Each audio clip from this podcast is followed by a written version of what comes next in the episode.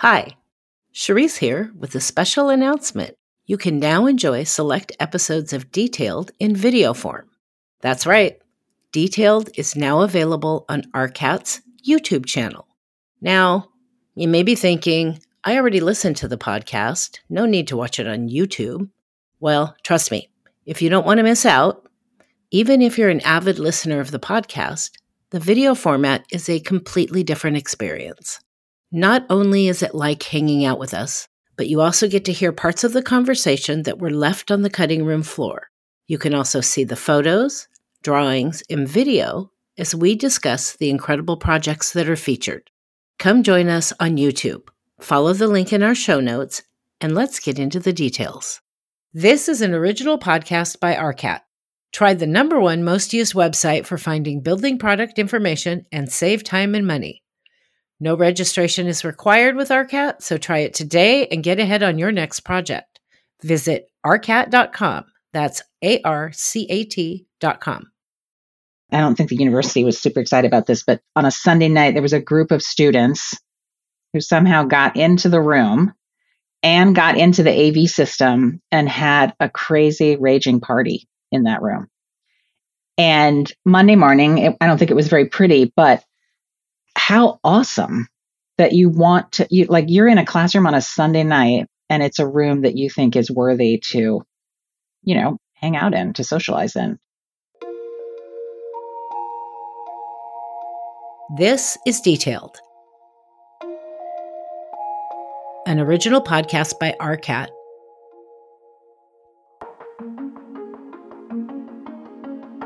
I am your host, Cherise Lakeside, Senior Specification Writer at RDH Building Science and fondly known as the CSI Kraken. We will speak with professionals who share their insights into the most complex, interesting, and odd building conditions and the ingenuity it took to make it work. Join me as I pull back the curtain on the building industry and uncover the lessons learned. You'll gain valuable knowledge to help you better navigate your next project.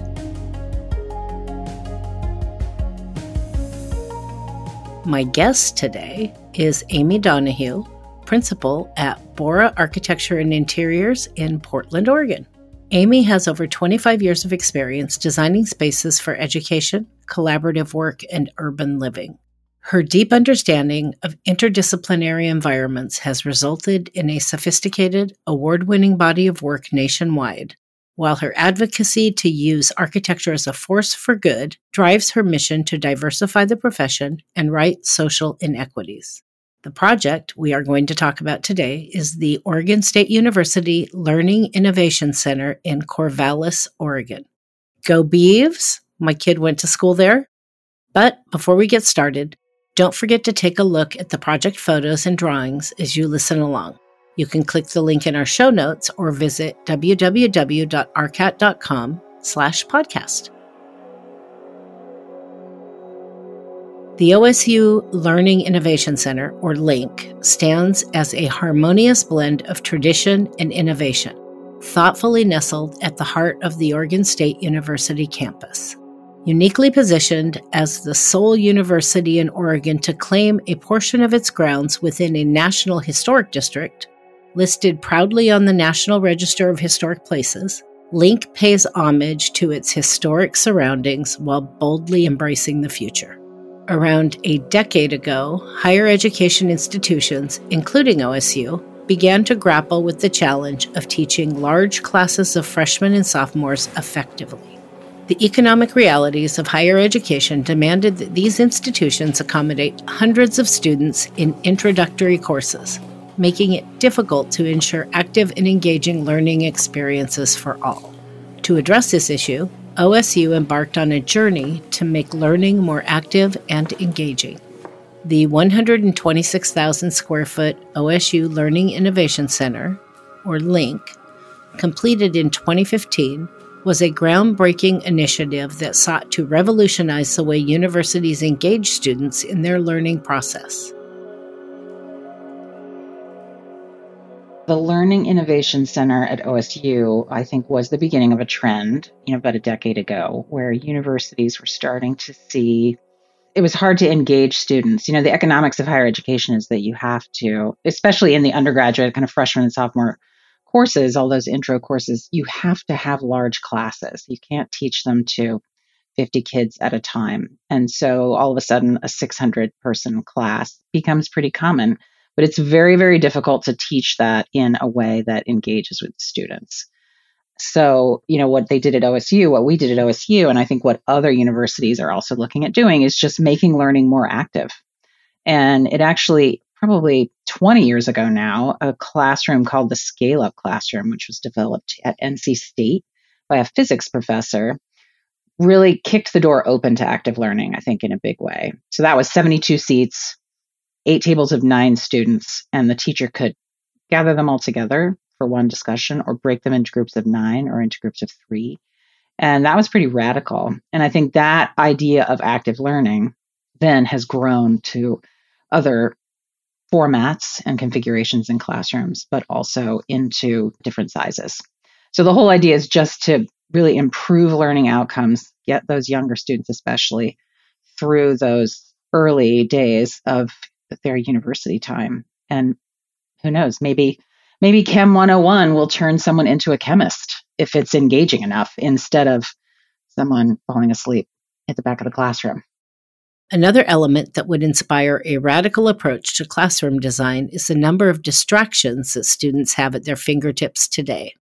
I think a lot of the observation that we have done in classrooms that are more typical, you know, we often call them the sage on stage, where the professor is way up at the front and the students are 100 feet away from them. We definitely, when you get into the back rows and look behind those students, they're shopping on Amazon or playing some game online or you know and it's not because they're not i mean th- these are very intelligent students right? They deserve engaged learning. It was up to the departments for a long time to create their own active learning classrooms. And i think now universities are saying we need to do that in a much broader way across all of the departments and at much younger levels as students are coming into the university. Bora was challenged to produce big lecture halls that could create learning outcomes like smaller and more intimate classrooms. So it was two issues that were really involved in this. One was just a quantitative issue. You know, I talked earlier about the economics of teaching at a large state university, and OSU has certainly seen a tremendous amount of growth over the last decade. And so to meet the challenges of educating those large classes coming in, they really needed more space. Their utilization for classrooms was 95%. They were teaching classes early in the morning and late at night, which again is not a recipe for student engagement. You know, if you have calculus at 7:30 a.m., you might not do as well. I had calculus at 7:30 a.m. and I can tell you I didn't do as well so they needed more flexibility. I think when you're also at 95% utilization, it's challenging to add new coursework into the schedule. So they really wanted to have, they actually were looking to increase their general purpose classroom headcount by 25%. So they needed about 2,500 new general assignment seats. And so the registrar was really responsible for looking across the schedule and saying, okay, we need a 600 seat, a 400 seat, a 200 seat. You know, he gave this whole spread of classrooms, and they really ranged from about 60 people to 600. So that was on the quantitative side. I think the qualitative side, the vice provost for academic affairs, Rebecca Warner, amazing thinker in terms of pedagogy and, and space, she said, you know what, that's fine. We can teach at those sizes and, and we can build those spaces, but they cannot look like what they look like today. We have to make something different so that our students have a more engaged experience because from her end, she was seeing graduation and retention rates some, you know, not significantly lower, but most definitely lower than what their peers in the university world were, were sort of seeing. So they were looking to these classrooms to really begin to boost retention rates for undergraduates to boost overall graduation rates. You know, the more engaged you can make learning in the beginning, the more successful the student will be as they move through their education. So it was really both of those. It was this quantitative need, you know, we've got to have more seats and more space, but we also have to have just a better quality and engaged education for our students. And they really picked up that mantle. I mean, I have to say, OSU put they put their money behind their ideas. They really have invested heavily in this building, the Learning Innovation Center, are not only a whole host of new classrooms, but Rebecca Warner was able to get funding to create an instructional learning resource center, which is a faculty resource with professionals who, it's actually the Center for Teaching Excellence, professionals who help them to transition their coursework into these new spaces and to make the classes that much more engaging. So it wasn't just here are all these new classrooms, we're going to toss you in and you can figure it out. They really backed it up with some additional training and support for the faculty as well. With a supportive client and the inspiration of the quote unquote scale up classroom and active learning concepts, Bora engaged Adam Shalleck, principal and president at the Shalleck Collaborative, a firm that offers comprehensive consulting services in the planning and design of facilities for the performing arts, assembly spaces of all types, and large format teaching places, including related theater production and AV systems. Bora called me and they said, you know, we have a sense that maybe we want to sort of think hard about the building in regard to how teaching might evolve. And we might also want to sort of leverage our ideas and experience about what makes great theaters, which are assembly spaces for storytelling, uh, and sort of apply that, see how it can apply to, to large format teaching spaces. And I thought that was a great idea. So we were awarded the project on that premise, and two other things sort of aligned to get really interesting really fast yes, indeed, that the university was, in fact, thinking of and studying how teaching should evolve. And their conclusion was that it, as it was generally around, that the students should be more engaged. We're not going to just be sage on stage and push out information so that they take notes and take tests. We, we want the conversation to be sort of bidirectional, multi-directional. And also, the digital revolution had allowed us to be a little more facile with how we could share large format images. So the teaching side of putting up a slide was now more flexible and not just one projector in the back of the room and one big image. We could we could have multiple images and all, that was easier to do and accessible to us financially. So those three things sort of conspired to get this off on a really interesting track from the beginning. Upending traditional learning environments the design team championed active, engaged learning spaces. One concept that materialized was an in the round lecture hall design. We always think of education as being about this exchange of information. In fact, we'll often show a photo of a campfire, sitting around a campfire, sharing stories, sharing knowledge. And then if you look at classrooms, I mean, I was certainly educated in many classrooms where it was tablet armchairs that were fixed in rows that looked in one direction. I looked at the back of someone's head right in front of me, and then my teacher was way up at the wall with one whiteboard or, you know, actually at the time it was a blackboard, but, you know, one writing surface up at the front and maybe a projector. But I was never in conversation with my classmates. There wasn't really space to break out and have small groups. And, you know, I was a good student, so it, worked. But I think there are a lot of kids who really were not successful in environments like that. So when we started the design of these larger classrooms, in particular the biggest ones, so you know OSU was looking for that 600 and 300. We first wanted to step outside of traditional academia. You know, sometimes the precedents can really limit you in terms of what you can imagine in the future. And so we started to look at different models like government models. You know, there are certain parliamentary configurations where they really, you know, the, the audience or the assembly members really wrap their way around the central dais. Or somebody, actually, Adam Shalleck, who we work with all the time from the Shalleck Collaborative Theater Planner, we were in a room one day and he said, Well, what about what about Phil Donahue's studio? Do you remember Phil Donahue? And he said, you know, he was always in the middle and his audience was around him and he moved through the audience and asked questions. And so we drew this crazy diagram of a room in the round with the teacher in the middle and a whole series of screens out at the perimeter that people could see from any direction. And all of a sudden, being able to not only see your professor, because it actually took what, you know, stage on stage in a 600 seat room, you're either in a balcony or you're about 18 to 20 rows back. In the round room, you're never more than eight rows from your professor. So it sort of collapses people to the center.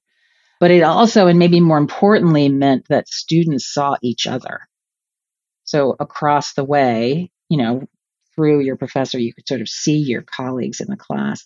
And we've actually heard from a number of different faculty that as they're walking around, if someone behind them asks the question, a student on the other side will say, Oh, there's a question over there. You know, so everybody is engaging in different ways. So I think the round room probably in the most, and we have a round room at 600 and at 300, and they both feel incredibly intimate. But I think the round rooms are probably the most novel spaces that we have in here. And thankfully, the most oversubscribed.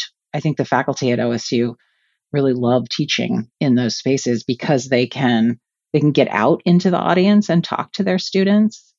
They can see each other. You know, there's actually a the study of proxemics says that if I, if I'm within 15 feet of you, I'm in your zone. You cannot ignore me.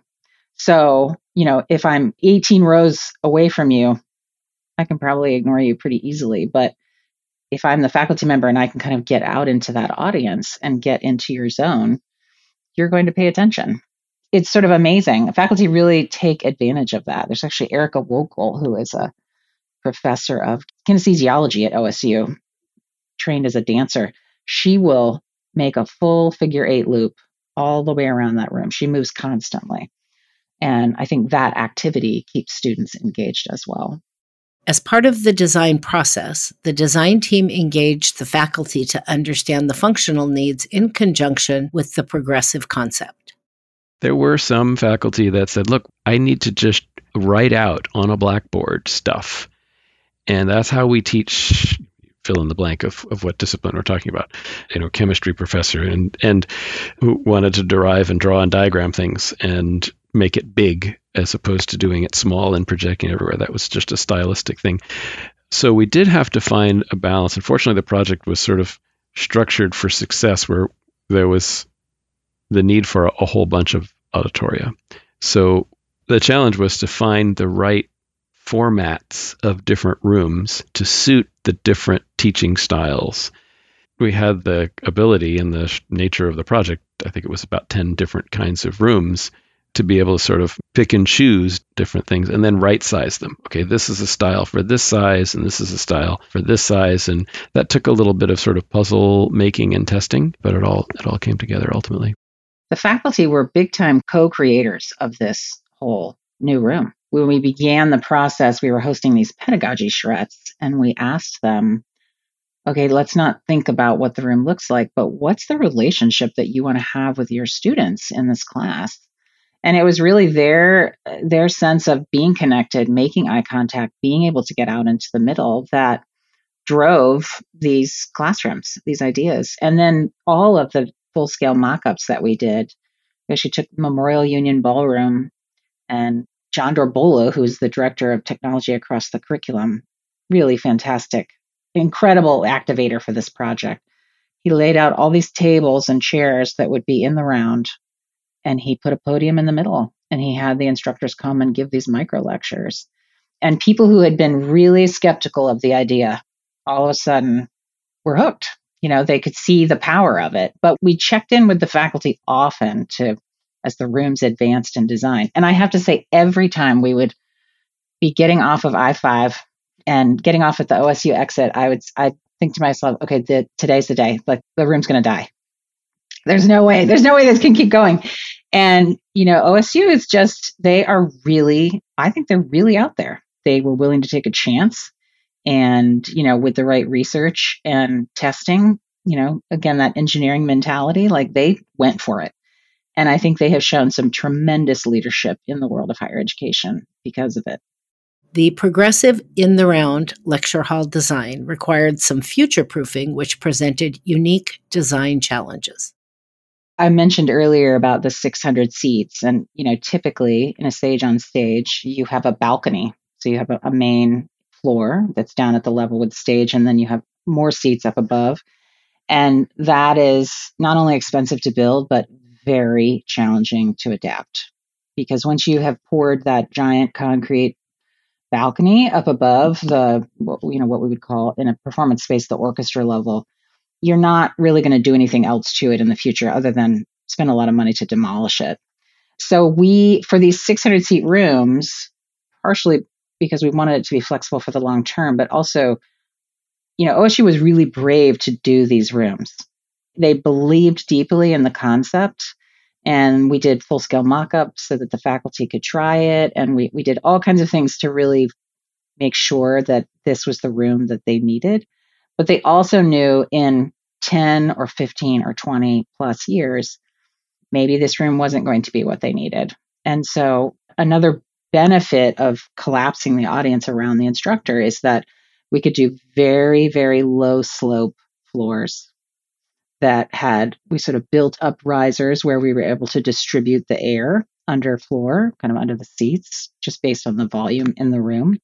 But what that also does is in the future, you can come in and pretty easily, probably over a summer, make that room flat floor and, you know, bifurcated in any number of different ways. It could be four 100 seat classrooms. It could be six, you know, you, you name it, you could divide it in different ways. But I think just the idea that future proofing a little bit, both in terms because we know pedagogy will change, but also it was a little bit of insurance for OSU that, you know, if this, for all of its best intentions, if this doesn't work out, we have a backup plan.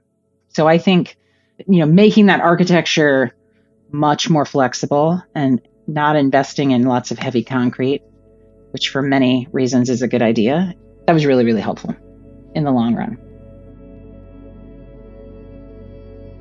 With the primary objective established, let's briefly step out to highlight the exterior features.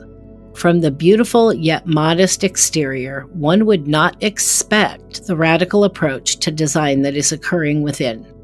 The 126,000 square foot, four story, and traditionally rectangular building boasts a richly textured red brick facade that seamlessly weaves itself into the campus's existing color and material palette.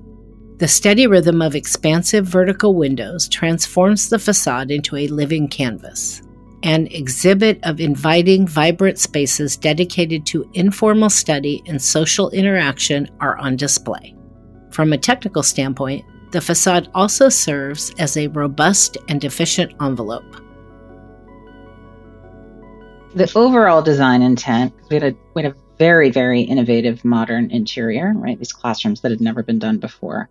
But the OSU campus itself is an historic district, the whole part of it, and it is is regulated by the Historic Review Commission and the Department of Interior, and it's a, an historic campus, and they really want to preserve the feeling and the texture and the colors and things like that on campus. So it is brick, it's red brick. We tried to make it a very simple, almost like a veil or a, a cover that would kind of slid over all these different forms that were on the interior with a very regular pattern of fenestration windows and tried to do some undulation within the facade to make smaller spaces on the inside where you could peel off, you know, two by two or on your own, and you could have a small writing space or a little nook of informal space or, you know, a whole host of different activities, but to make spaces that were just a little bit scaled down from this big circulation loop so it is, it's a rain screen system, you know, pretty robust. We always do the blower door tests. We, we're sort of very, very consistent in trying to make sure that it's very low infiltration and we invest a lot, I would say, in the envelope. In this one, we have actuated windows. So we do some night flushing. And from a texture standpoint, we have a whole series of ridges on the exterior that really more from a kind of a visual standpoint play out the density of people in the building as it dissipates toward the top. So it's a pretty robust, I think, both visually as well as actual sort of assembly of that. It's all tube steel sort of behind it So it's it's really it has a, a great deal of structural girth. It's not going anywhere. I think the permanence that OSU wants their buildings to convey is certainly there. And from an energy standpoint, the quality of the wall and the envelope is such that it serves them pretty well. And the thermal comfort range and the circulation and the classrooms all have a unique relationship in this building that also factored in. While OSU did not pursue LEED certified, the design goals were in line with LEED standards. On an equivalent basis, it would have at least been LEED gold, but the university was not interested in certifying or, or tracking in that way. So you know, we did try to bake things into the design in terms of reducing energy, like, you know, reducing and, and, eliminating the heating system and having actuators on the windows. So we would do a night flush, the expanded thermal comfort range, you know, nice tight envelope. Healthy materials is something that we are very serious about here at Bora. Just, you know, the joke is, can you eat it? I mean, not everything, but you know what I mean? Like, how healthy is this material? Just uh, really reducing any sort of off gassing or, know, that you walk in and it's a healthy building to support learning. LINC is not just a building. It's a unique balance between the university's commitment to preserving its heritage while propelling the pursuit of knowledge ever forward. Back inside, engaging spaces fill out the program, including a featured stair that forms a dynamic and welcoming circulation loop. Each classroom was really assigned a color. So, you know, we, we did hear often like, well, sometimes furniture will migrate between rooms and you end up with, you know, 65 seats in one room and 55 seats in another. And so we assigned every room a color. So the furniture was upholstered in that color. The exterior doors were painted that color. We had an image that we actually we borrowed a whole series of really beautiful images from the various colleges and subject areas that are taught at the university and abstracted those at the entries of each classroom. So color was definitely something that we were trying to use to both to organize but also to attract people to that. The circulation in the building is, you know, first the color was used again for the big stairs that traverse floors because the volume of these rooms the you know when you have 600 people or 300 people in a room acoustically you really need a high floor to floor so that you can have the right acoustic environment for people to be able to talk and that, that speech intelligibility is really good. So we had some pretty epic stairs and we wondered would students climb 30 feet to the second floor and then another 24 feet to the third floor on a stair or would we have a pile up at the elevator? And to make the stairs as attractive as we could first we made them very very wide given the number of people that were going to be coming and going in pretty compressed amounts of time. But we also made them these shocking, intense colors. So just trying to attract people to take the stair. From what I understand, too, the track team, I think now does, they train on those stairs on occasions. They'll sort of do the runs of, of stairs. But the stair that you are referring to was part of a, a whole wrapper of informal space that we placed around the classrooms which actually was just as important as the formal learning classrooms themselves to OSU.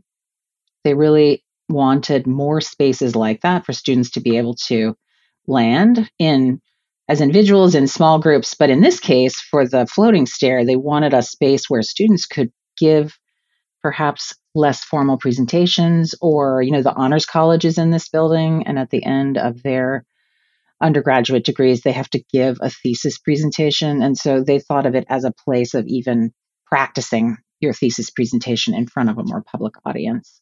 So I think students hang out there. I know there's one biology professor who she leaves her class in the round, 600 students, and she says, I'm headed up to the stair. If anybody has any questions, follow me. And it's it's a less formal way to talk about some of the content in the class. So it's a it's a space that can be used informally, but you can also, you know, gather around and use it in a slightly more formal way as well. That was a breakthrough, I would say, in a lot of different ways for the project. The classrooms themselves, you know, when you have a round classroom, uh, circles are hard because if you don't make them symmetrical, you bias the room, right? So if only one side has daylight, then everybody in the room is going to turn and track that way maybe the professor is going to sort of end up focusing mostly on that part of the audience. So we tried to make all of these rooms symmetrical, which meant having four exits out of each room on each floor. And so the idea that you weren't just coming out of the room in one direction into the circulation, but you were really moving out in all directions. So we wrapped the classrooms with a blanket, as we call it, of informal space. So you could leave in any direction and land in a smaller space where you could continue the conversation in class. And the beauty of the diagram was that it actually, because we'd wrapped the classrooms in this blanket, literally, we could eliminate heating from the classrooms because they never touched the exterior. They had a blanket of air around them. So we were able to eliminate an entire system from the building. And then the loop itself, which is all informal space and not scheduled. OSU was willing to move in the direction of an expanded thermal comfort range. So they added, you know, two to three degrees on to the lower threshold and two or three degrees higher. So all of a sudden, the energy used to cool and heat those spaces was greatly reduced. And their idea was, you know, the whole idea was that if you're on the south side and it's hot, you're not scheduled to be in this informal space, go to the north side. And there are about 640 informal seats that are in the building. So there, a good number of people can be in the building in addition to the 2,500 classroom seats. So it was part mechanical solution, part just managing this flow of thousands of people in a class change, and part creating informal space that this all came to be. Now, when it comes to the execution, construction is where we learn our lessons. The In the Round lecture hall has an impressive raised screen that wraps around the space, providing a clear view to all students in attendance. That is one element that required a pivot during construction. The screen that wraps around that continuous screen in the 600 seat room. Actually, a young architect here had found this really interesting company in upstate New York that made a stretchable fabric that could stretch and, you know, over a frame in multiple directions and we did a, a, a small mock up and it looked like it was going to work. So we bid the documents that way and we moved it to construction. And then we started to install it in its full scale application and we were getting puckers. So it wasn't working. So we had to pivot and go to a framed gypboard wall with, I don't know if this is a technical term, but this is what Ian, our uh, at the Shalleck Collaborative, always called it. It's this goo paint, and it is a highly a more reflective paint that enables a hard surface to be a projection screen. So that is the final. That's what the final is. It's actually a hard wall, you know, metal stud framed wall with gypboard and goo. But it works. But I think, you know, sometimes I would say that probably was the that would have been a tried and true response. But we were a bit in the mode of everything is new in this space and we are going to just push the envelope. And I think the fabric pushed it a little too far. So that was a change in construction. The other thing that I just found fascinating, because I hadn't necessarily worked on a site like this, but this portion of OSU's campus has liquefiable soils. So this building actually sits on 600 stone columns that are built to stabilize the building in a seismic event when the you know liquefiable soil you know that it sort of just rushes out from underneath the building so to stabilize it they we, we spent a lot of money and many months fortis construction did a great job on this project but they put in they installed 600 of these stone columns under the building which is kind of hard to imagine so that was just more of a i mean we knew we had to do that although you never really know until you get down there how many I think you have to do. But that was just an interesting thing for me. That was the first time I had experienced had to do anything like that on a project. The Learning Innovation Center at OSU is a testament to the university's commitment to improving the quality of education. By creating innovative and engaging learning spaces, they aim to equip students with the knowledge and skills they need to succeed in their academic journeys. Of the entire program, the round rooms were a hit among both faculty and students alike. The other thing that happens is that students bring their parents on Parents Weekend. They bring their parents to see these classrooms. And that is not something, I mean, when you think about Parents Weekend, you're thinking, oh, you go see the student union and you see the stadium and you go to the quad and maybe the library. But rarely, I think, do students take their parents to go see a classroom. So this is a real this is a real stop on the tour now. And actually, the best story is I don't think the university was super excited about this, but on a Sunday night, there was a group of students who somehow got into the room and got into the AV system and had a crazy raging party in that room. And Monday morning, it, I don't think it was very pretty, but how awesome that you want to, you like, you're in a classroom on a Sunday night and it's a room that you think is worthy to, you know, hang out in, to socialize in. The Learning Innovation Center's combination of thoughtful design, technology, and a commitment to active learning makes this center a model for universities looking to enhance the educational experience for their students.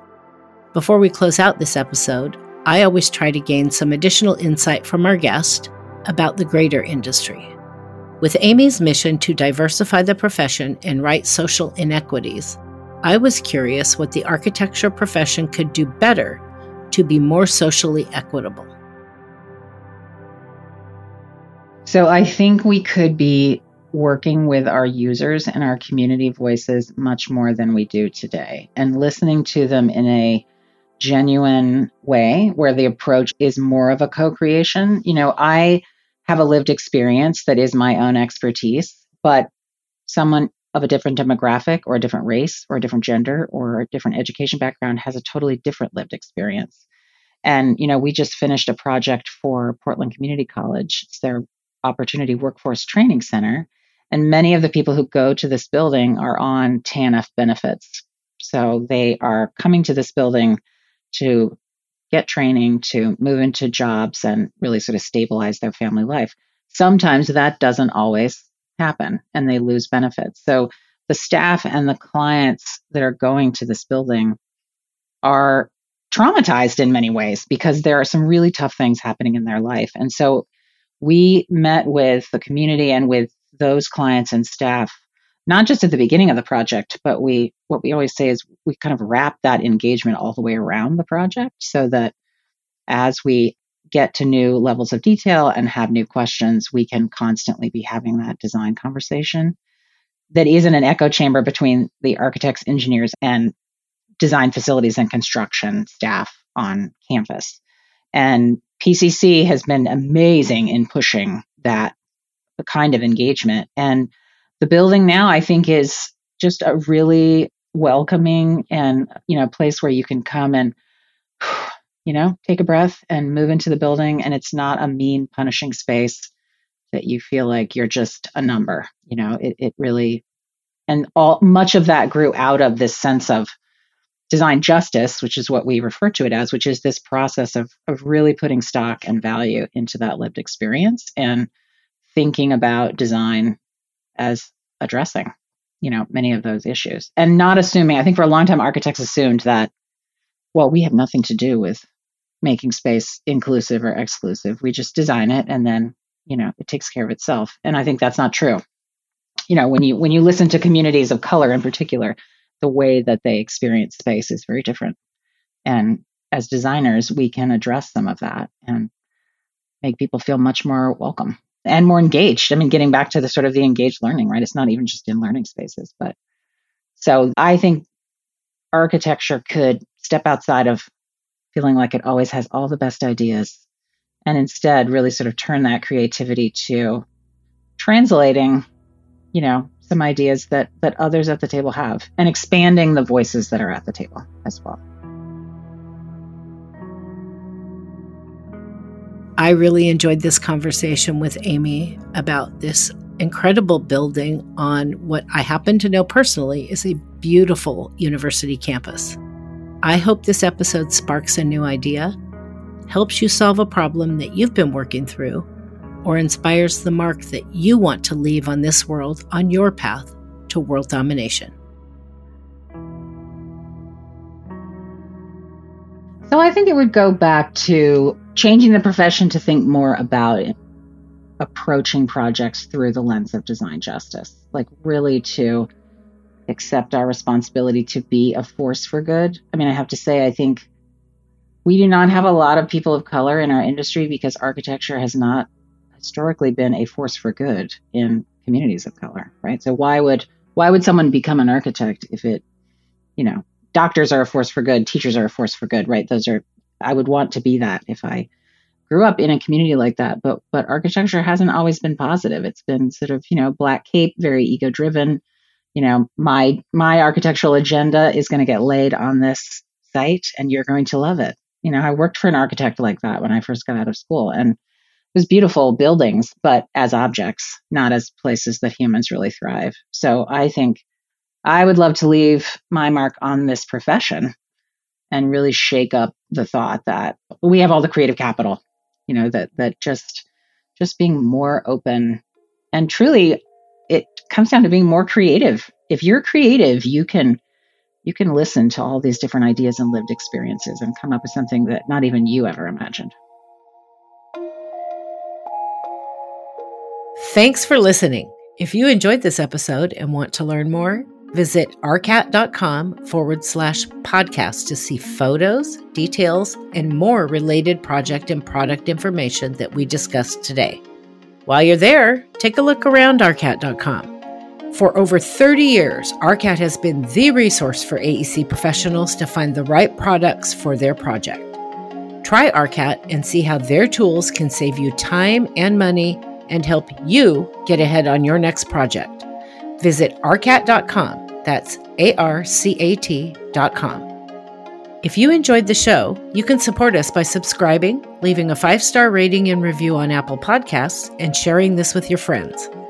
Thanks again for listening. We'll be back to share more stories and lessons learned to help you navigate your next project.